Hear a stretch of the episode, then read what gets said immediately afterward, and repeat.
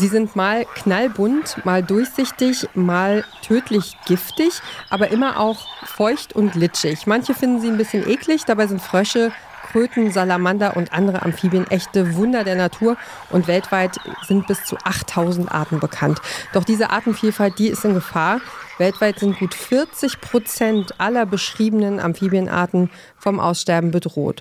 Und da sind die Lurche, so heißen sie auch, nicht die einzigen. Wir stecken nämlich mittendrin im größten Artensterben seit 66 Millionen Jahren, als die Dinosaurier vom Planeten verschwunden sind, sagen viele Expertinnen und Experten. Mission Energiewende. Der Detektor FM Podcast zum Klimawandel und neuen Energielösungen. Eine Kooperation mit Lichtblick, eurem Anbieter von klimaneutraler Energie für zu Hause und unterwegs. Schon heute leben laut einer Studie der Umweltschutzorganisation WWF mehr als zwei Drittel weniger Tiere auf der Erde als noch vor 50 Jahren. Für dieses Massensterben ist eine einzige Art verantwortlich, der Mensch. Rückgängig zu machen ist das nicht. Wir gucken uns heute an, am Internationalen Tag des Artenschutzes, wie wir das massenhafte Artensterben von Amphibien bremsen können und was das vielleicht auch mit dem Klima zu tun hat. Und darüber spreche ich jetzt mit Dr. Annegret Grimm-Seifert.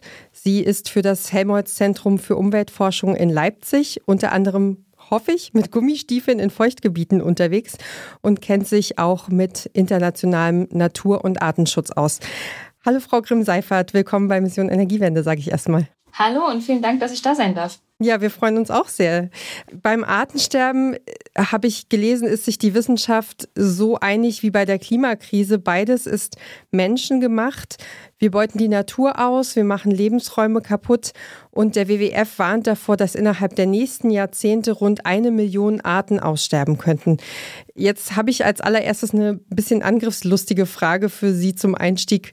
Warum sollte es mich denn eigentlich interessieren, wenn irgendwo auf der Welt eine Tierart ausstirbt? Es ist so, dass die Diversität der Arten ja nicht nur dafür dient, hübsch zu sein, sondern auch äh, jede Art für sich genommen eine bestimmte Funktion hat. Und es eben zum einen passieren kann, dass bestimmte Arten, wenn wir sie rausnehmen aus dem Ökosystem, das ganze Ökosystem zum Einbrechen bringen. Zum anderen sind die vielen verschiedenen Arten, die es gibt, für uns so eine Art Überlebensversicherung. Wir haben so viel von den Tieren gelernt, was wir in Technik eingesetzt haben, in Medizin eingesetzt haben, dass wir eigentlich gar nicht wissen, was noch alles da draußen ist, was noch alles uns irgendwann mal helfen könnte zu überleben. Also ist es sozusagen einfach auch, Sie haben es gerade gesagt, eine Überlebensversicherung für, für uns. Da hängt also wahnsinnig viel dran. Es ist nicht nur, ich sag mal, niedliche Tiere oder so, die, äh, die da verschwinden, sondern es, es hängt einfach irgendwie unsere Welt da dran, oder? Ja, auf jeden Fall, genau. Und sie könnte uns auch helfen, also die, die Diversität generell könnte uns eben auch helfen, andere Krisen, zum Beispiel die Klimakrise, zu überwinden. Wie denn das? Indem wir eben noch gar nicht wissen, was für verschiedene Arten unter verschiedenen anderen Klimabedingungen äh, für uns mal wichtig sein können. Das geht zum Beispiel bei der Ernährung los. Ein Großteil der Pflanzen, die wir derzeit anbauen, äh, kommt mit den veränderten Klimabedingungen nicht zurecht. Das heißt, äh, in den noch vorhandenen Wildpflanzen steckt unter Umständen noch ein großes Kultivierungspotenzial, um uns eben das Überleben durch die Ernährung zu sichern. Mhm. Jetzt begreifen wir ja offenbar äh, zu spät oder noch gar nicht, wie alles miteinander zusammenhängt. Wenn wir jetzt mal so ein Beispiel nehmen, das ist auch wieder so eine harte Frage, aber nehmen wir mal an, es würden jetzt alle Froscharten innerhalb kürzester Zeit aussterben. Wie würde sich das auf so ein, auf das globale Ökosystem auswirken? Was würde das mit uns machen?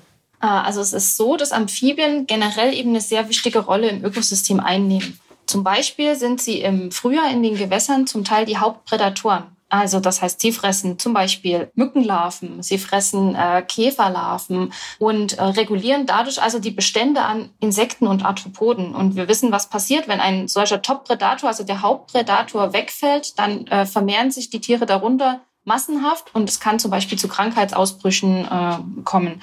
Ähm, zum anderen sind Amphibien aber auch ein wichtiger Nahrungsbestandteil wiederum. Zum Beispiel in Deutschland für den Fischotter, der im Frühjahr eben viel äh, Amphibien braucht, um zu überleben. Äh, aber auch natürlich für viele andere Tiere, äh, fischfressende und amphibienfressende Vögel und Säugetiere. Und dann sind Amphibien auch noch besonders spannend, weil die meisten Arten zwischen Land- und Wasserlebensraum wechseln. Das heißt also, sie sorgen für einen gewissen Biomasseaustausch, Energieaustausch zwischen Land und Wasser. Und wir wissen bisher noch nicht, wie wichtig der ist, aber er ist definitiv wichtig, um die Ökosysteme instand zu halten. Spannend. Also wenn, wenn wir da jetzt ein bisschen konkreter auf Ihre, auf den Artenschutz, äh, auf Projekte gucken, können Sie ganz kurz mal erzählen, was Sie da genau tun erstmal und wie Ihre Arbeit so funktioniert? Also ich selbst untersuche momentan die Amphibien in und um Leipzig und äh, schaue mir eben an, wie sie, ähm, wie viele es sind, in welchen Gewässern sie vorkommen, was sie aber auch bedroht. Grundsätzlich sind alle Leute, die mit Amphibien arbeiten, wie so, schon am Anfang so schön gesagt, so ein bisschen mit Gummistiefeln und Warthose unterwegs, weil das die einfachste Methode ist, Amphibien zu untersuchen. Wir schauen uns an, was im Frühjahr in die Kleingewässer kommt und wie viele Arten dort sind, wie viele Tiere dort sind, wie und ob sie sich reproduzieren zum Beispiel. Und was brauchen Sie dafür? Wie funktioniert das? Also Sie haben jetzt gerade gesagt, klar, also so technisch irgendwie habe ich es verstanden, aber mit welchen Methoden gehen Sie da vor oder wie machen Sie das? Das Einfachste ist bei Amphibien tatsächlich, dass man sich an das Gewässer ste stellt und ein bisschen ruhig ist und einfach mal hört, äh, welche Amphibien überhaupt rufen. Das ist ähnlich wie bei Vögeln. Man kann also Amphibien am Ruf erkennen. Und ähm, wenn man sich ein bisschen eingehört hat, dann weiß man also genau, wie viele Amphibien gerade am Laichgewässer unterwegs sind und eben ähm, sich unterhalten. und äh, das ist so die einfachste Methode, die man häufig auch äh, mit, mit, wo man also auch Leute anlernen kann, die einem äh, dann helfen können im, im Sinne von Bürgerwissenschaften zum Beispiel. Wir können aber auch weitergehen und sagen, wir stellen zum Beispiel Fallen auf. Das können zum einen Fallen um die Gewässer sein, solche äh, Eimerfallen, wie man sie auch an Straßenrändern sieht, aber auch Fallen, die man in die Gewässer bringt. Das sind ähm, so Trichterfallen, wo sie sozusagen reinschwimmen, aber nicht mehr raus können. Ja, und an Land wird das Ganze natürlich dann schwierig. Also äh, man kann zum Beispiel Tiere telemetrieren, um zu schauen, wo sie hinlaufen. Da kann man allerdings nicht sehr viele Tiere untersuchen und äh, die, äh, der Aufwand ist wirklich sehr hoch. Man kann versuchen, natürliche Verstecke zu finden und äh, sozusagen Steine zu drehen, um zu schauen, ob da Tiere drunter sitzen. äh, oder, oder künstliche Verstecke ausbringen, zum Beispiel Gummimatten oder Holzbretter äh, in versteckarme Gebiete, wo die Tiere dann so ein bisschen angelockt werden was aber natürlich so ein bisschen das natürliche Bild auch verzerrt, weil wir damit ja künstliche Strukturen ausbringen, die sonst nicht da wären. Okay. Also zu, im Zwecke der Wissenschaft ein Eingriff des Menschen in die Natur. Genau. Um das Ganze zu umgehen, haben wir jetzt zum Beispiel auch Spürhunde ausgebildet, um die Amphibien am Land zu finden, ähm, was jetzt deutlich weniger invasiv ist, sowohl für die Tiere als auch für die Landschaft. Und äh, für die ersten Tierarten, die äh, Molche in unserem Fall, hat das auch schon gute Ergebnisse geliefert, dass wir eben jetzt wissen, wo die Tiere zum Beispiel im Landhabitat konkret sind. Also ist das sozusagen die, die erste Erkenntnis, irgendwie, wo, wo sind Vorkommen, dann kann man das kartieren, dann kann man das sozusagen schon in Zahlen fassen, oder wie? Genau, das geht dann also weiter, dass man äh, die Habitate aufnimmt, äh, welche Mikrohabitate, Mikrobedingungen herrschen dort, also zum Beispiel Temperatur, welche Pflanzen wachsen dort, äh, wie sieht der, der Boden aus, welche Körnung hat der, solche, solche Faktoren. Und das kann man dann auch hochrechnen, zum Beispiel auf Verbreitungskarten. Man kann zum Beispiel berechnen, in welchen Habitaten in Deutschland kann die Amphibienart überhaupt vorkommen. Man kann aber auch berechnen, ähm, wo sie sich zum Beispiel hin ausbreiten könnte, wenn wir jetzt nur noch Restpopulationen haben. Wo könnten wir also zum Beispiel Habitatverbindungen aufbauen? Also im Grunde wäre das ja sozusagen die Umkehrung von dem Lebensräume zerstörenden äh, Verhalten, das wir Menschen überall so ein bisschen an den Tag legen, da, dass man, dass man Lösungen sucht. Genau. Also alternative Lebensräume, okay. Mhm. Genau beziehungsweise Lebensraumverbindungen, also Trittsteinhabitate, wo sie von einem guten Habitat zum nächsten wandern können. Und dann, man nennt das Ganze auch Metapopulation, weil sie dann sozusagen sich immer wieder untereinander austauschen können, keine isolierten Populationen bilden, sondern eben die Tiere abwandern können und auch genetischer Austausch stattfinden kann. Nach einer kurzen Pause geht es gleich weiter.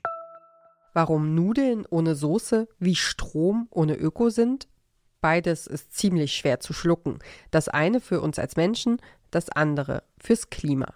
Deswegen gibt's bei Lichtblick 100% Ökostrom mit flexibler Laufzeit und bis zu 24 Monaten Preisgarantie, je nachdem, was euch wichtig ist. Klimaneutral wird so zum neuen Normal. Und ähm, jetzt interessiert mich auch von den Methoden her, das muss man sich ja auch erstmal alles erarbeiten, wie, äh, wie, wie man daran geht, ähm, das Hören und Sehen und Erforschen. Ähm, haben sich die Methoden da viel verändert oder gibt es irgendwelche innovativen Ansätze, Amphibien zu erforschen? Also das Verhören und Anschauen, muss man sozusagen, äh, das ist natürlich schon lange etabliert und das ist das Einfachste wirklich auch am Gewässer eben die Tiere aufzunehmen. Neuere Methoden sind äh, verschiedene Chip-Methoden, wo man die Tiere mit einem Transponder versieht. Das heißt, die haben also nicht mehr so eine riesen Antenne wie bei alten Telemetriestudien, sondern einen kleinen Chip, die sind aber trotzdem sehr invasiv. Also äh, muss man immer ein bisschen abwägen, eben ob das überhaupt machbar ist oder nicht. Wie groß auch die Tiere sind, haben verschiedene Nachteile, dass sie eben nur große Tiere untersuchen können zum Beispiel. Ähm, und eben für uns sehr innovativ ist eben wirklich die Methode mit den Spürhunden, wo wir die Tiere im Landhabitat völlig äh, entspannt suchen können, ohne dass wir das Habitat zerstören müssen, ohne dass wir an die Tiere selbst ran müssen. Mhm. Sehr spannend. Und äh, wie müssen die Hunde dafür ausgebildet werden? Brauchen die da irgendwie spezielle, also ich denke jetzt so an Drogenspürhunde, die müssen ja auch bestimmte Geruchsnoten erstmal äh, eingearbeitet bekommen. Ist das bei Ihren Spürhunden auch so? Ja, das ist genau das Gleiche. Also äh, es sind Spürhunde genauso wie Drogenspürhunde oder äh, Falschgeldspürhunde oder äh, Sprengstoffspürhunde und was nicht alles. Und die, die, die Herangehensweise ist, ist genau das Gleiche. Der Hund muss lernen, den Zielgeruch zu finden und ihn zuverlässig anzuzeigen. Das Problem bei uns ist nur, dass die, die Einsatzgebiete einfach sehr, sehr vielfältig sind und nicht unter kontrollierten, standardisierten Bedingungen stattfinden, sondern eben mitten im Wald, tief im Gebüsch zwischen lauter Gewässern ähm, äh, mit verschiedenem Untergrund und so weiter, wo der Hund also ähm, unterwegs sein muss. Und zum anderen ist es natürlich wichtig zu erwähnen, dass wir hier mit geschützten Tieren arbeiten. Das heißt, dass der Hund und der Hundeführer erstmal eine, eine Genehmigung dafür braucht natürlich und der Hund auch besonders genau ausgebildet sein muss, dass er mit den Tieren nicht in Interaktion treten darf. Okay, also das heißt, er findet sie, aber er nimmt sie jetzt nicht auf oder trägt sie irgendwo hin Nein. oder so. Genau. Also um Gottes Willen. Es geht wahrscheinlich darum, eben die Tiere genau da in Ruhe zu lassen, wo sie, wo sie sind und eben nur festzustellen, dass sie, dass sie dort sind, ja? Ganz genau, genau so ist es. Okay. Wie ist das denn? Also wir haben ja jetzt schon über Lebensräume gesprochen und über alternative Lebensräume eine, eine Ursache, warum Lebensräume fehlen, ist ja, dass wir, dass wir zum Beispiel Landwirtschaft betreiben, dass wir Moore trockenlegen oder Hecken gerodet werden und so weiter. Gibt es eine Möglichkeit, dass solche Lebensräume wiederhergestellt werden? Sehen Sie das in Ihrer Arbeit, wenn Sie unterwegs sind, dass, es da, dass man da was machen könnte?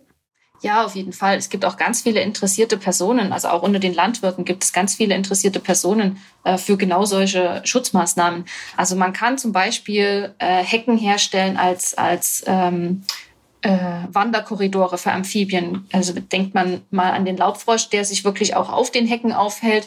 Der kann also wirklich äh, diese Strukturen nutzen, um von einem Gebiet zum anderen zu kommen. Und zum anderen natürlich eine ganz wichtige Sache ist die Anlage von Kleingewässern ähm, die äh, zum Beispiel auch temporär trocken fallen, damit also keinen Fischbesatz haben, aber eben, hm, ich sag mal, relativ zahlreich sind, wo relativ viele Tiere auch sich fortpflanzen können. Und das ist ein ganz großer Punkt, gerade auch im, im Zuge des wärmer werdenden und trockener werdenden äh, Sommers äh, die Gewässer, die noch vorhanden sind, fallen zum Teil sehr schnell trocken, sodass also die Tiere zwar vielleicht noch reingehen im Frühjahr, aber dann keine vollständige Reproduktion schaffen oder die Tiere, die äh, die, äh, die Jungtiere zum Beispiel nicht überleben, weil sie nicht fertig äh, sich umwandeln können, weil sie es nicht schaffen, an Land zu kommen.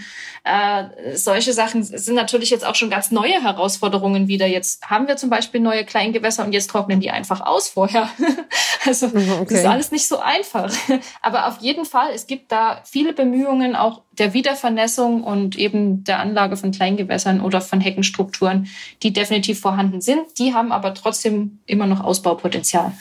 Und äh, trotzdem sind wir auch an, an einem ziemlich kritischen Punkt. Ich hatte gelesen, es gibt 21 heimische Amphibienarten und für die sieht es offenbar ziemlich übel aus, weil jede zweite Art gefährdet ist laut der roten Liste ähm, in Deutschland. Ich hatte erfahren, Pilzerkrankungen sind wohl ein Riesenthema.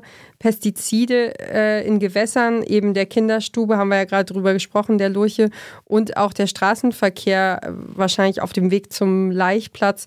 Was würden Sie denn sagen, ist das größte Übel für Amphibien in Deutschland und was kann man dagegen tun? Also das sind alles auf jeden Fall wichtige Faktoren, die Sie gerade genannt haben, die alle die Amphibien bedrohen. Aber eins ist äh, nicht dabei, und zwar die Tatsache, dass die meisten Amphibien, die in Deutschland vom Aussterben bedroht sind oder stark bedroht sind, Pionierarten sind. Das bedeutet, das sind Arten, die gehen in sogenannte Pionierlebensräume, die also sich immer wieder ändern, die praktisch jährlich neu geschaffen werden. Ursprünglich waren das zum Beispiel Überflutungsflächen von großen Flüssen, die ähm, sedimentiert wurden und dann eben neue Lebensräume, neue Kleingewässer äh, gebildet haben für diese Pionierarten. Dazu gehört zum Beispiel die Kreuzkröte, die Wechselkröte, aber auch die Geburtshelferkröte, ähm, die Gelbbauchunke und auch Arten wie der Laubfrosch profitieren davon, weil auch der Laubfrosch sehr offene Gewässer haben möchte, die eben nicht so stark beschattet sind. Und in unserer derzeitigen Naturschutzpraxis versuchen wir, Dinge zu erhalten, wie sie sind.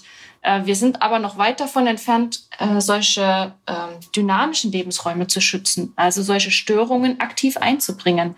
Das kann man zum Beispiel machen, auch indem man ähm, äh, offene Standorte extensiv beweidet.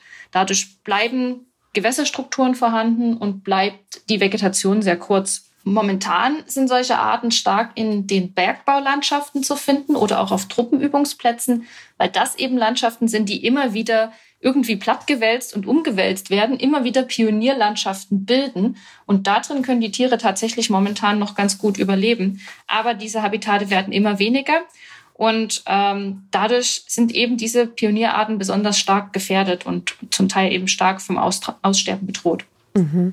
Sie, äh, Sie beschäftigen sich ja auch äh, mit verschiedenen Tierarten äh, und wie sie auf, auf, eben auf die Veränderungen in der Umwelt reagieren.